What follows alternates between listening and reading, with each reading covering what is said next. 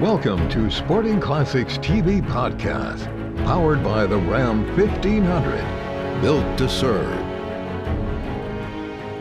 Well, we're back for another Sporting Classics TV podcast. And Chris Dorsey, we're, we're headed to the flyover states of the Midwest this week.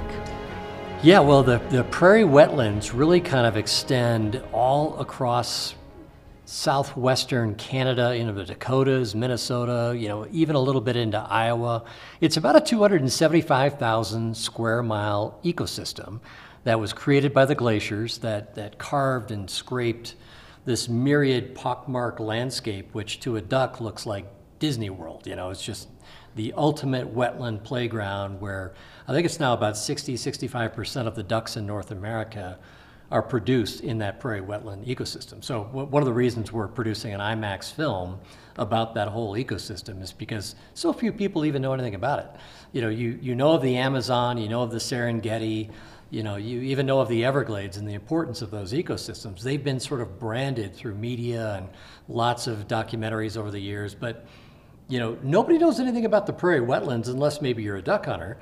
But uh, for the average person, even a bird watcher, uh, Audubon supporter, et cetera, they, they don't connect the dots. And it's not just ducks, it's, I think it's like 120 different bird species that use that ecosystem. And it's vital to these birds. And, and, and so protecting them, and, and I think David Attenborough said something, this is a paraphrase, you can't expect people to care about a landscape and do something to protect it if they don't know about it. So let's at least make them aware of, of this amazing ecosystem that really is sort of the, the North American Amazon that nobody's ever heard of. So that's, you know, that's something as conservationists, Ducks Unlimited, Delta Waterfowl, the Max McGraw Wildlife Foundation out of Chicago, all these groups are coming together to really help tell that story. And, and, uh, and the film is, is this, you know, the IMAX experience is immersive. When you go into a 60 by 80 foot room or a screen that's 60 by 80 feet, you're, you're there, you're transported to that place, unlike any other medium. There's no other format that can do that.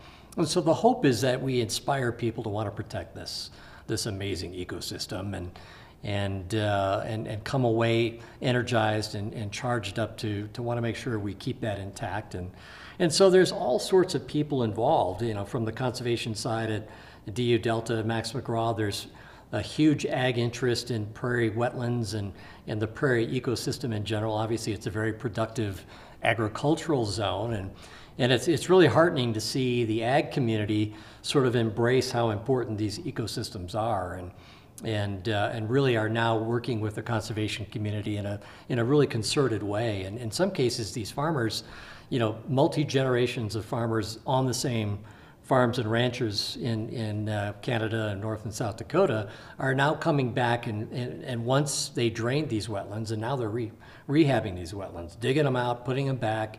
And it's, it's a great story. It's an amazing thing to see, you know, a series of wetlands come back to life and, and the birds come back to those ecosystems and, and those specific uh, wetlands. So it's, it's, we think going to be a great story to uh, to showcase, and hopefully we can sort of brand, if you will, the prairie wetlands, so it's top of mind in the American and North American consciousness of of habitats as important as the Everglades and the Amazon and Serengeti. That's that's ultimately the goal because once they once they understand just how important it is for so many bird species, including many endangered bird species, hopefully they want to preserve those and, and save those ecosystems. That's that's the hope anyway. Sure, and I love the idea of following the, you know a few of these species, the, the yellow warbler and the mallard and the sandhill crane.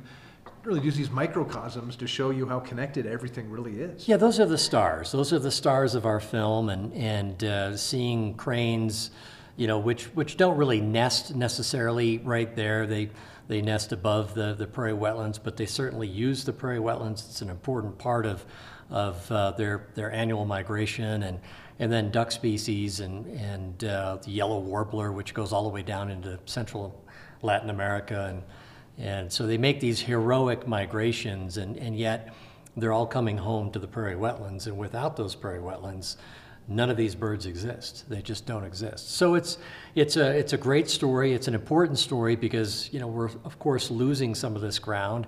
We got to feed a hungry planet, so there's a lot of competing interests for that ground. But I, I think where we go with this is that there's a way to sort of have our have our grain and food and have our birds too if we're just smart about it. Sure. Well, Yvon Chouinard's a bit of an extremist, our good friend, but he said there's no business to be done on a dead planet.